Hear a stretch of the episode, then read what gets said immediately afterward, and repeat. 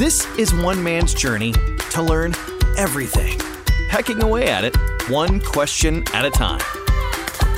I'm Alan Peck, and this is Pecking Away. This beverage has started our day for over 1,000 years.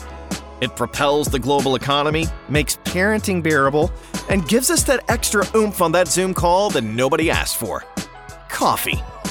When did we discover this magic elixir? And how did we get all the way to a venti caramel crunch frap with extra whip, extra ice, and a triple shot of espresso? First off, did you know that coffee is actually a fruit? It's a cherry like looking red fruit that grows on a shrub. It's the seed inside that is the coffee bean.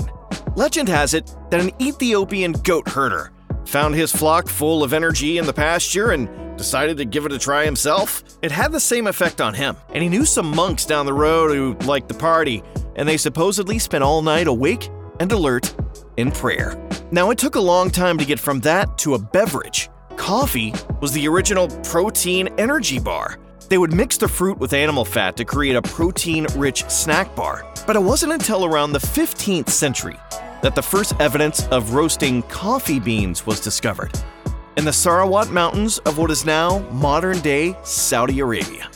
Sufis, or Islamic mystics, started this tradition in order to stay awake during religious ceremonies, proving that falling asleep in church is as old as time.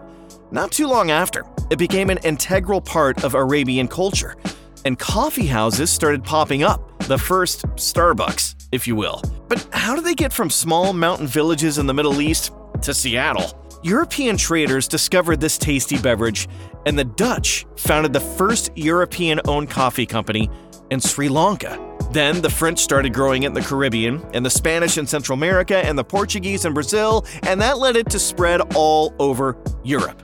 Almost everywhere, except for Britain. Even today, tea is more popular than coffee there.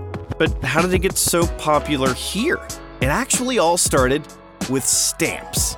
You see, Britain was deep in debt fighting wars on the new American colonists' behalf, so they had to get their money from somewhere. And the Stamp Act of 1765 taxed colonists on virtually every paper product. And then they went a step further in 1767 with the Townshend Act, taxing essentials like glass, paint, and, you guessed it, tea.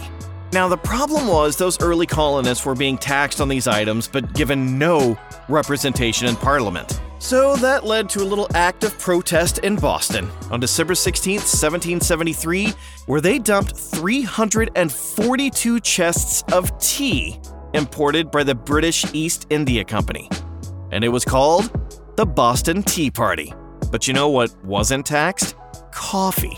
So every single morning, that cup of go go juice from ancient civilization born from monks who liked a little buzz with their prayer became a big ol' cup of America.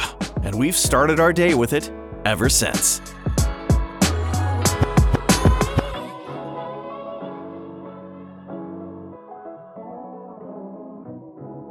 Make sure to follow us at Instagram, Twitter, TikTok, YouTube, or wherever you hang out in your social world at Pecking Away. And subscribe wherever you get your podcast.